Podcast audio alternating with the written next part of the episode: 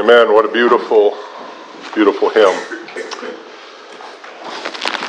I, I liked where Jesse uh, said that we are to honor our, our parents. And uh, this morning down in Augusta, we had uh, one of our elderly ladies. I think she's 90, how old is that? 97?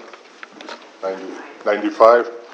Anyway, she had uh, said, I just want to thank God for the godly mother that I had. We don't always think about that because it's so far past. And, and I brought up that um, we are to be thankful for the mothers that we had. Not all of us had good mothers. My mother had uh, quite a few issues in her life, um, but I'm still thankful. I believe that uh, in her own way, she did the best that she could.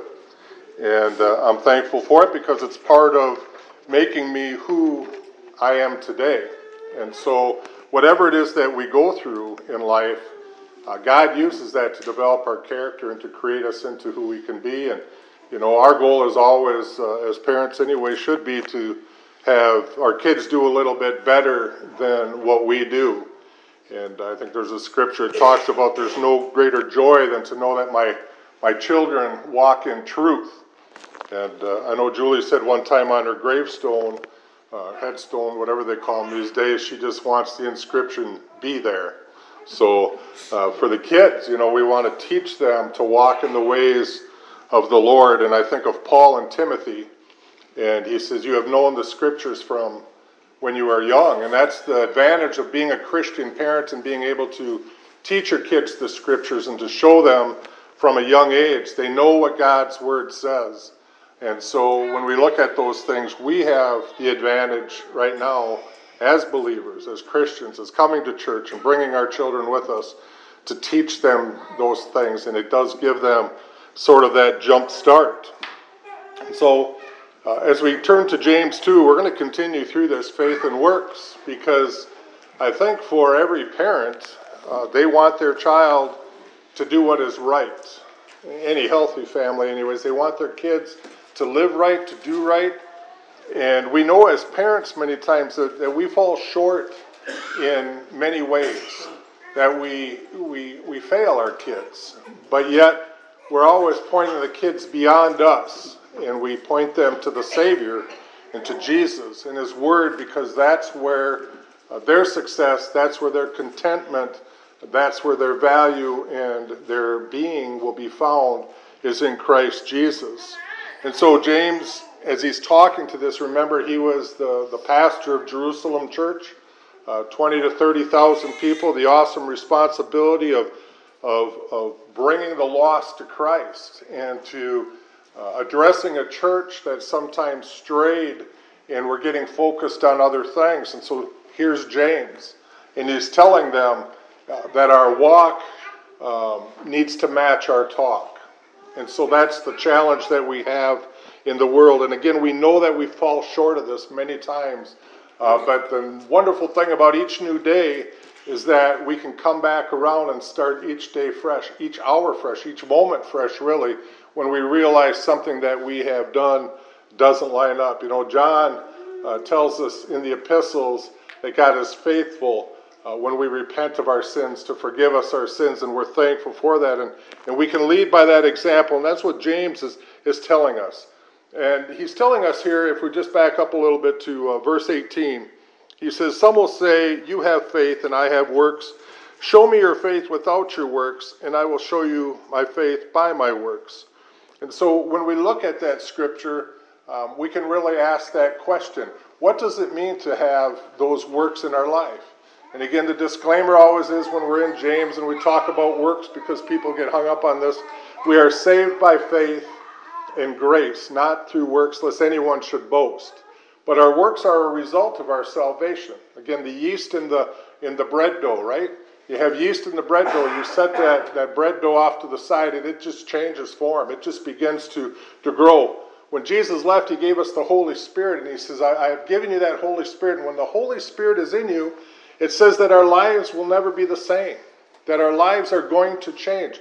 God is going to be working through our lives. And so there's warnings in the scriptures about don't quench the Holy Spirit, but we allow the Holy Spirit to work through us. And it's just a natural outcome of being born again that God's word is going to show, show through in our life, in the things that we are doing. And so James says, I'm not going to allow this type of thinking that just says, well, I have faith. People running around all the time, I have faith. We can look in the world today, we see many, many people that profess, well, I'm a Christian, I, am a believer, I, I know who God is, but what does their life show? And James is really saying, and the scriptures really bear out, that if our lives aren't showing the fruits of, of Christ in us, are we really saved? Are we really being obedient to God and His Word and allowing His Holy Spirit to change us the way that He desires? See, Christ didn't come to, to leave us where we're at. He'll meet us where we're at, but He's not going to leave us there. Jesus wants to make a difference in our life. He wants us to be conformed, it says, to His image. And so, James' conclusion here is, is really a logical one. How can I see your faith unless you're showing it? What does the world see when they look at you? Do they see a person of faith? Do they see this person that calls themselves a Christian living in such a way, doing the things that God has called them to do? Now, there's a lot of moral people in the world. There's a lot of people that their life is, is, is moral, they're doing good things, but they don't have Christ. So don't ever get confused that your works are that which save you, because they're not. But are you allowing the Holy Spirit in your life to do the work that it needs to do? Are you waiting patiently upon the Lord and allowing Him to handle situations, or do you want to take these situations into your own hand and, and manage them your way? And we're going to talk about that because many times we're not following the Lord's will, we're following our will. Our desires become our will. And so he gives us a couple examples here. And starting in verse 20, he talks about Abraham. He says, Well, I should say he ends up this way, but do you want to know, O foolish man, that faith without works is dead? So he's telling people that believe that they can have faith and no works, he's calling them a foolish man. And if you read other parts of Scripture, God says we're not to call people fools lightly. That's really a, a bad thing to do, but he's saying if you believe that, you're being deceived.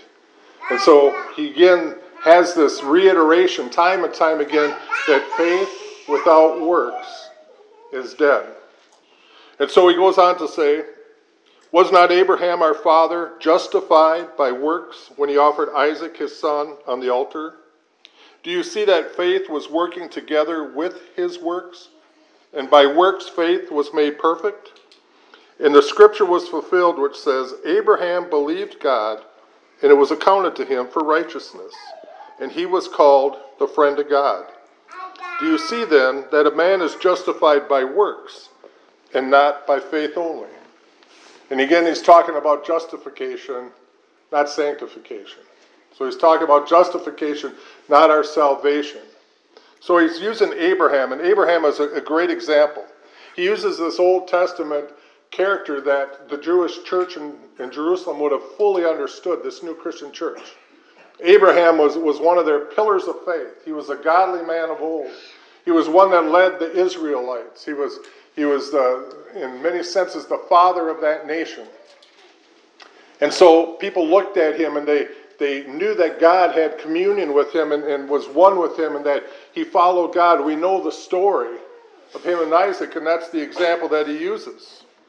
It says, Was not Abraham our father justified by works when he offered Isaac his son on the altar? Now, I've read this scripture over and over through my Christian life. I still cannot wrap my mind around how he could have done that, how he could have even thought about that. Because in today's age, we would say, I don't know, you know, and question God. And I think, what type of faith did it have to believe in God? Abraham believed in God. And so we know the story that he said, Take your son Isaac and offer him to me. And so him and Isaac went, well, they had some, some helpers for a while, and then he left them back and he took his son and he took him right up to the spot. They built the altar and he bound his son, even laid him on the altar, was ready to sacrifice his son when the angels stepped in. And we think, wow, that was amazing. But he uses this as an example of actions following God, following what God has for us.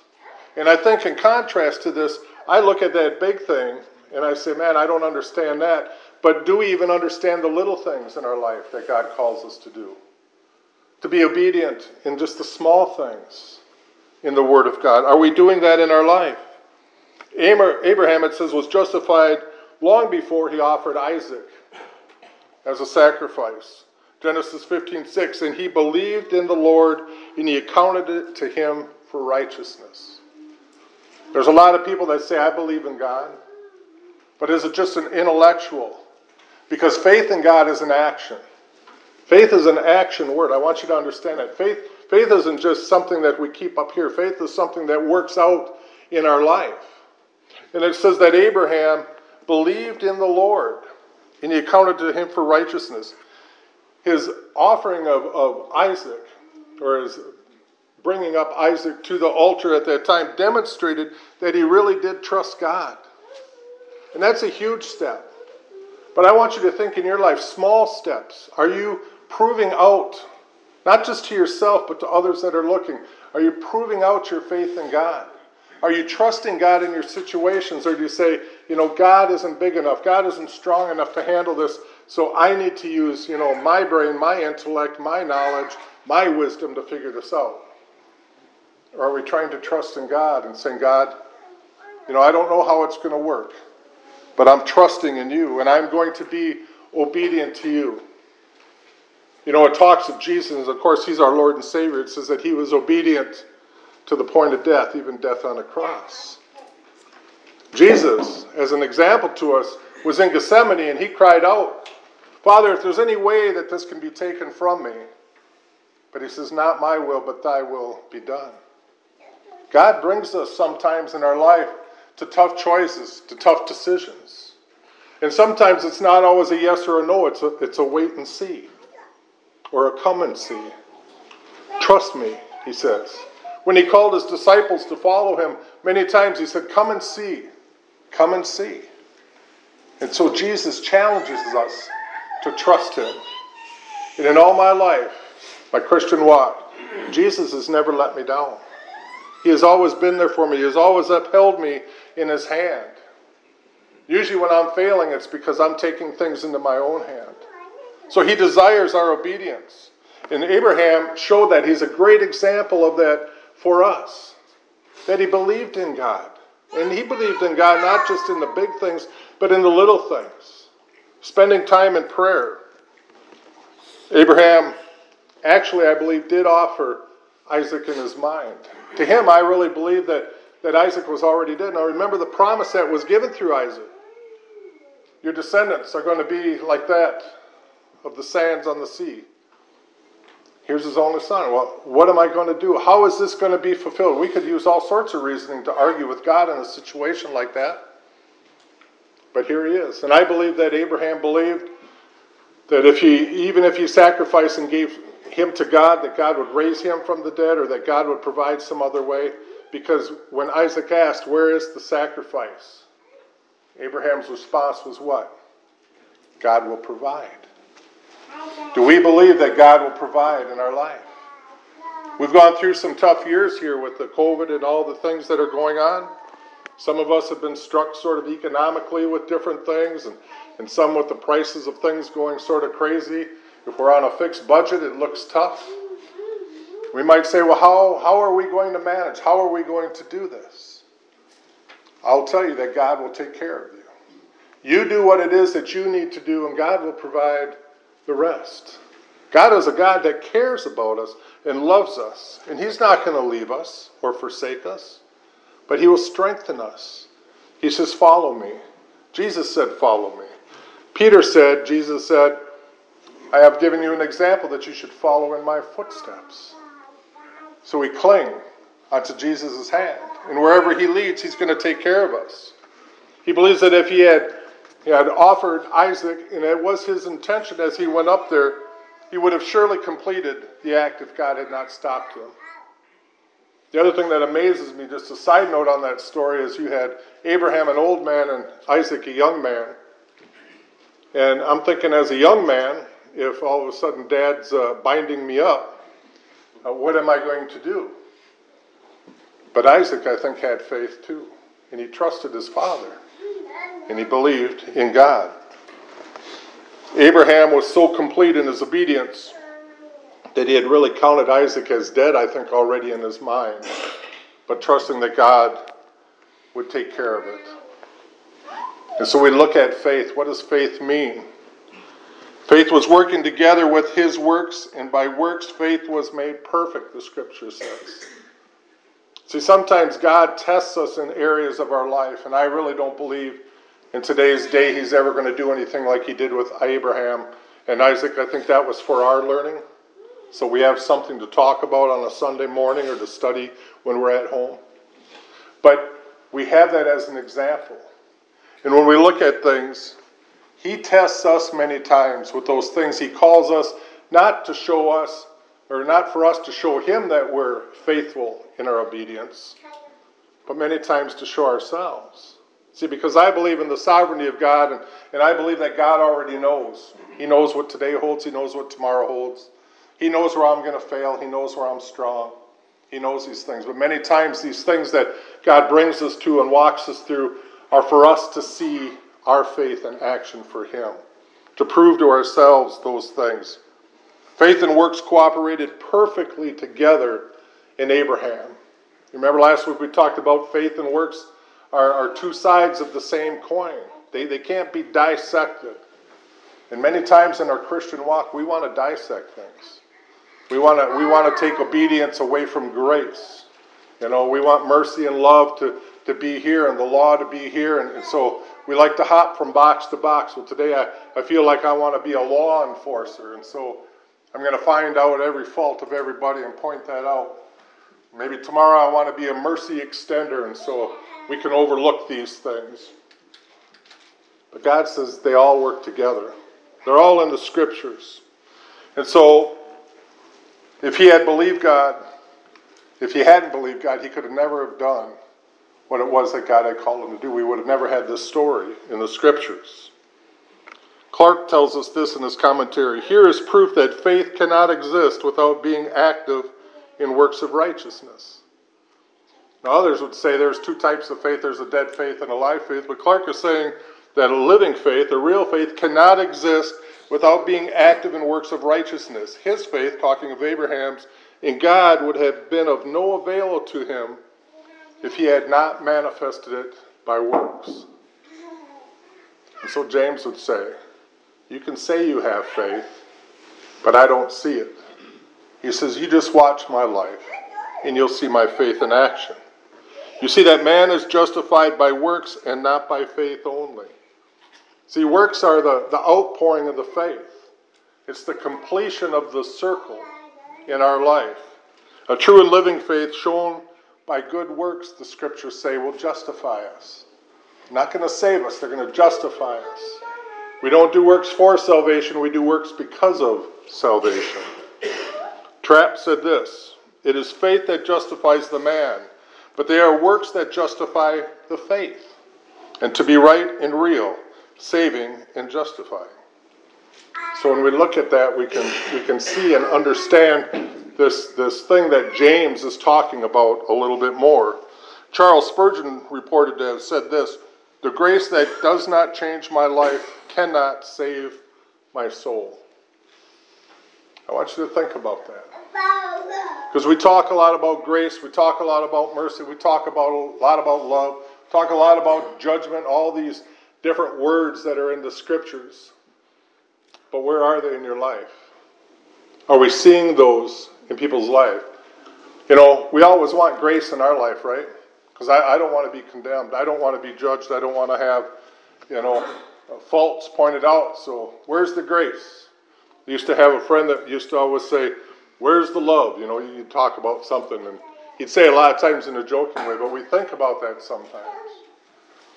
And sometimes we're very judgmental to strangers until that situation hits close to home.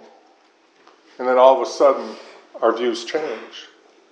See, Jesus says we need all these things in our life. We need all these attributes in our life. And that's what the faith is in our life. And then it starts pouring out through us to others, that others might be drawn to Christ. Verse 25, now we're down to Rahab. Likewise, was not Rahab the harlot also justified by works when she received the messengers and sent them out another way. What a contrast. You have Abraham, a godly icon for the Jewish people, a holy man, examples to the Jewish nation, to Israel. God had used him and spoke to him, and in the experiences that he had, man, those were great. Now James brings up Rahab, prostitute, harlot, bottom of the barrel on a social standard. But he uses her also by faith. And so when we look at Rahab, we see that James uses these two totally different examples to show us how works can be shown out through our faith that we have in God. And so, James, I think, in a way, too, might have been subtly sort of telling his church a problem that they had also. Remember, a few weeks ago, we were talking about not showing favoritism, right? We like to show favoritism to people. Wow, these people have something to offer. They got these gifts, they got this, they're, they're higher in the social economic class. And, and so we give them all the favoritism, and maybe those that are less fortunate are, are sitting in the back, right?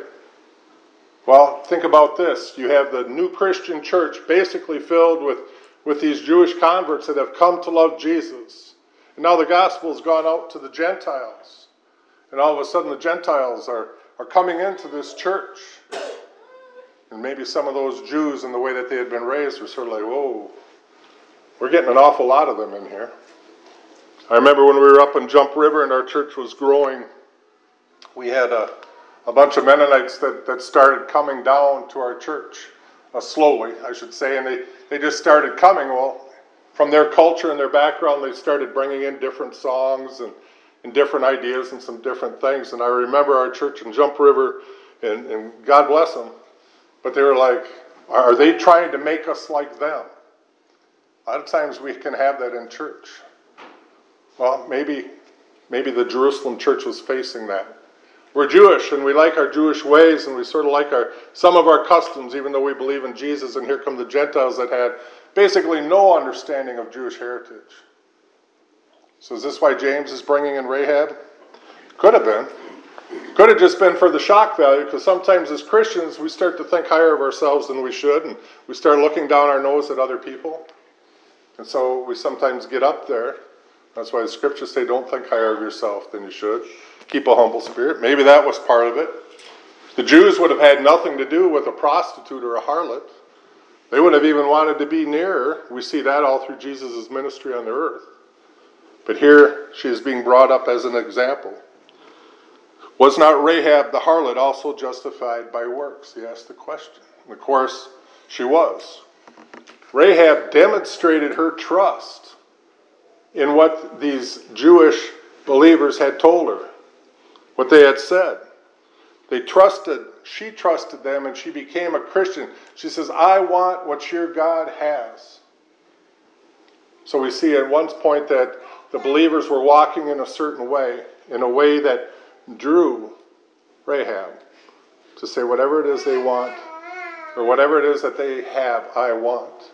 And so she was able to provide for that. Is your life a magnet for Christ? When you rub shoulders with people in the world, are, are they saying, I want what you have? What makes you different? How can you find joy in, in terrible times? How can, how can you have hope in, in a world that seems to be spinning out of control? We have that perfect opportunity to say, it's not me, but it's what's in me. Jesus Christ. He's my Lord and Savior. He made a difference in my life. You know, uh, if you've watched the, the DVD series The Chosen, it's sort of good, but uh, Mary says at one point, she says, You know, all I know is, is I was this way, and now I'm this way. And basically, what happened in between was Him. He changed my life. And so we have that opportunity to share that. Her faith was shown as a living faith because she did something. She hid the spies. She led them out a different way. And if she hadn't shown that to the rest of the world, I really believe that, that she wouldn't have had that saving faith in her life. We would certainly wouldn't be reading about her in the scriptures today. And so what do we do? Her belief in the God of Israel would not have saved her if she would have done nothing. So James is showing us that a faith is a living thing. It's a living organism of the Holy Spirit in our life that needs to flow out of us to show others by our actions. And yes, we fall short of this. Yes, sometimes it's tough because God has given us a brain also to sort of figure things. But when we pray about things, and when we're in the scripture, and when we seek godly counsel, and we know what is right, we definitely know what is wrong. When our children were young, we sent them to a Christian school, and I remember the first orientation I went to, uh, the teacher was Mr. Vandeloo. And I can remember so clearly sitting in one of those classrooms, and there was question and answer time, and somebody asked a question. I can't remember exactly what it was, but I remember his answer. And his answer was this You teach them what is right, and they will know what is wrong. And that's always stuck with me. We teach what is right in God's Word. The Holy Spirit is in us, and the Holy Spirit clings to that which is right. And so we will know what is wrong. And so we have Abraham, who acted in faith. He did some works. We have Rahab, who acted in faith, did some works. The lesson from Abraham is clear. If we believe in God, we will do what he tells us to do. Jesus asked that question. Why does he ask this question? Why do you call me Lord, Lord, and do not the things that I tell you? Jesus asks us that question. Why do you say that I'm your Lord, your Savior? Why do you say you believe in me, but you're not willing to be obedient to my word? Why do you do that? And really, the rhetorical question is do you even know me? Are you really one of my children? Are you really one of my sheep? So the lesson from Abraham is clear. If we believe in God, we're going to do what he says. But the message from Rahab is also clear in the lesson. If we believe in God, we are going to help people even if it costs us something. James just talked about that. What good does it do if you see somebody that has a need? They're hungry and they're cold. And you just go pat them on the back. Well, we'll pray for you. Be filled, be warm. We'll be praying for you. And you do nothing to meet their needs. Again, James is talking about action in our life. That's the lesson of Rahab. We need to help people. Our faith needs to reach out. Jesus saved us not so we can be our own little temple. He saved us that we can be the conduit from which others will come to know Christ. He has called us all to be a priestly bunch of people, to be His messengers, to be His evangelizers in this world. You know, there's, there's pastors, teachers, but we're all out there to teach. We teach our kids, we teach our family. But we can also reach out to our neighbors. They're hurting, they've lost people, they're going through tough times. It doesn't just do any good to just say, well, I'll just be praying for it. Prayer is an important thing. Don't get me wrong, prayer is important. But prayer needs to be followed with actions too. Our faith needs to be followed with actions. And so the lesson from Rahab is we, we need to help people, even if it costs us something. Don't just help people because you expect something back in return. We help people even if it costs us something. Calvin, John Calvin said this. He deliberately put together two persons, he's talking about Abraham and, and uh, Rahab. He purpose or he deliberately put together two persons so different in their character in order to more clearly show that no one, whatever may have been his or her condition, nation, or class in society, has ever been counted righteous without good works. So it reaches across all these barriers. Maybe you've been raised in a church, been a good kid your whole life. I've met people like that. It's like they've never tasted alcohol, they've never puffed on a cigarette, they've never done anything illicit in their life, but they're still sinners. They're still lost from Christ. And I've known people that their whole life has been basically in a gutter, and they still need Christ. And so it doesn't matter who it is. When we have that faith in Christ, it changes us. Because he tells us in that last verse 26 For as the body without the spirit is dead, so faith without works is also dead. As much as you can have a body without life, a corpse. We go to funerals, we see that. You can have a body without life. You can also have a faith with no life. We just claim it. Well, I got faith. But does that faith, is that a living faith? It says faith without works is dead. Faith without works is unable to do anything in your life or in the lives of others. Burdick said this Therefore, if no deeds are forthcoming, it is proof that the professed faith is dead. These are great scholars, great commentators from times past, and when they would preach, they would preach hard and they would, they would show the truth of God. And so, what does he say? If there's nothing forthcoming in your life, if there's no change going on in your life, if there's no desire to do that which is right that God has called us to do, it's proof that the professed faith is dead. Are you even saved, we might say? He says, notice that James does not deny that it is faith. He simply indicates that it is not the right kind of faith. It is not a living faith, nor can it save. See, the faith that Christ gives us is alive and active. It's like the Word of God in us, it's continually drawing from us and showing us in our lives what we need to do and what we should be doing. You know, you can think of a of an apple tree. You know, I have some apple trees in my backyard, and I'm out there and I'm I'm looking right now, and they're getting little little buds. But if I was to ask you, where's the life in the tree? What would you say? It's in the roots. It's under the bark, right? I looked at my apple trees all winter. No leaves, no fruit. But now I'm beginning to see something. I'm beginning to see these little buds that come. It's in the root, it's underneath the bark, it's in the trunk of the tree. And so it is with the Christian. The life is not in the apples, just like our salvation is not in our works. But that tree, if it's alive, is going to produce fruit. If it's good fruit. And the Gospels tell us if you had an apple tree that never produced apples, it would be cut down. It's as good as dead, is what he's saying. So the apples are the, are the result of the life that is in the tree, and just as it is with us, our works, our obedience, our faith in God is the result of the life that is in us. And that life is Jesus Christ. Calvin goes on to say, Man is not justified by faith alone, that is, by a bare and empty knowledge of God. He is justified by works, that is, his righteousness is known and proved by his fruits. You know, sometimes as a pastor, I wonder about that. You know, they say sometimes they have enough knowledge to be dangerous. I'll say this in different things. We've raised generations of people that know about God, but is it an empty knowledge of God? Or is it a living faith in your life? As you sit here today, is Jesus real to you? Is he alive and active in you? Do you know his Holy Spirit is, is alive and active in your life? You know, the scriptures say that his spirit will testify with our spirit. When you're doing something wrong, does it convict you to the point of change?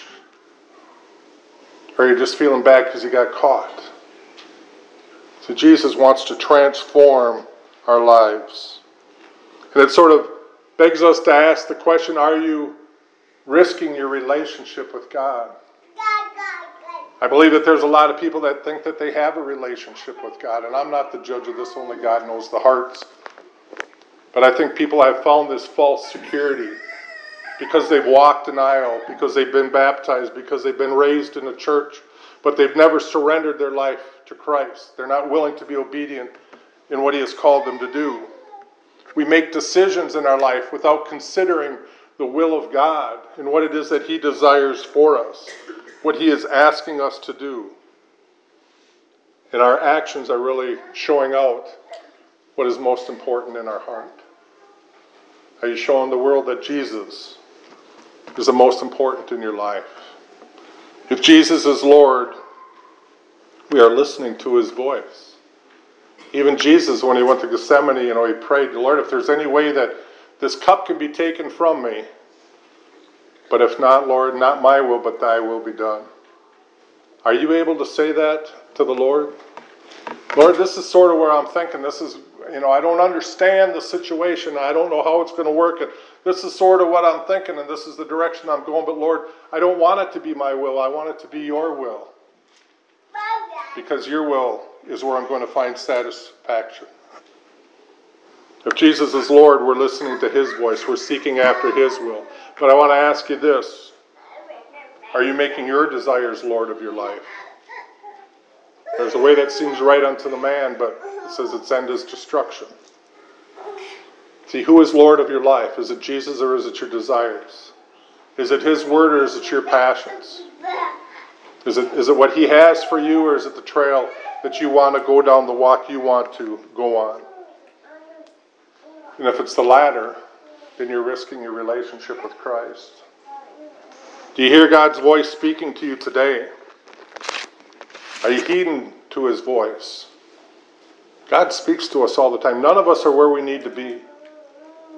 When I read through Scripture, God is continually talking to me. That's the importance of, of being in God's Word for myself and not just depending upon others. You get in, you read the Word of God because the Word of God is alive and active, sharper than any two edged sword. It speaks to me. When I'm in prayer, God speaks to me. When I listen to other Christians and I'm in Christian fellowship, it speaks to me. And I listen for what God has. And when I fall short, I ask forgiveness. And I purpose in my heart to follow after Him. Where are you today in your relationship with Him? Do you know Him? Is your faith alive? Let's pray.